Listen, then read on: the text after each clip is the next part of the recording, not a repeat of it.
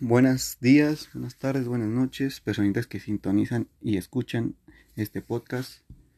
Eh, en este podcast, pues hablaremos sobre la importancia de un administrador.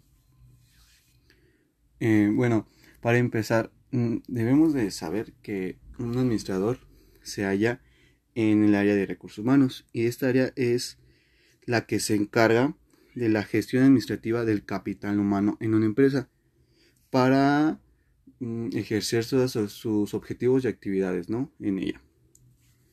Mm, a mi parecer, yo siento que pues esta área es la, o bueno, esta área o este departamento debe ser esencial y crucial en cualquier empresa, o sea, debe estar, debe estar ese departamento en cualquier empresa, ya que es una de las que ayuda a los trabajadores o a la misma empresa a motivarse y alcanzar sus objetivos.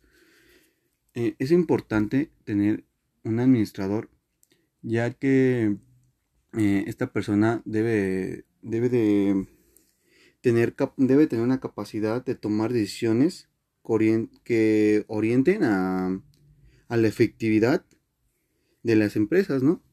Y pues este nos ayuda a poder lograr nuestros objetivos, a, a, poder lograr más cosas, a que la empresa en vez de que decaiga, pues tenga un, un, un ¿cómo se puede decir? Que, suba en vez de bajar, ¿no?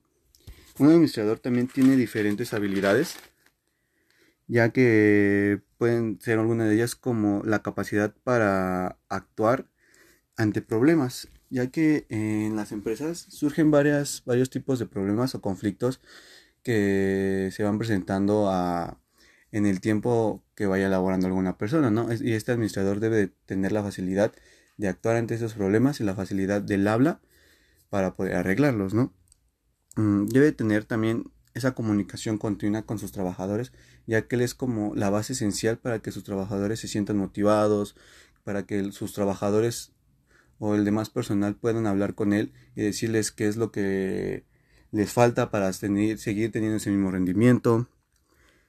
Comprensión, con compromiso ético. El compromiso ético es su carácter al trabajar que no sea de esos tipos de personas que pues, ay, como es mi amigo o así, ah, como es mi amigo, le voy a dejar menos trabajo que a él. O sea, no, todos parejos porque, o sea, eh, todos son trabajadores y todos vienen a lo mismo.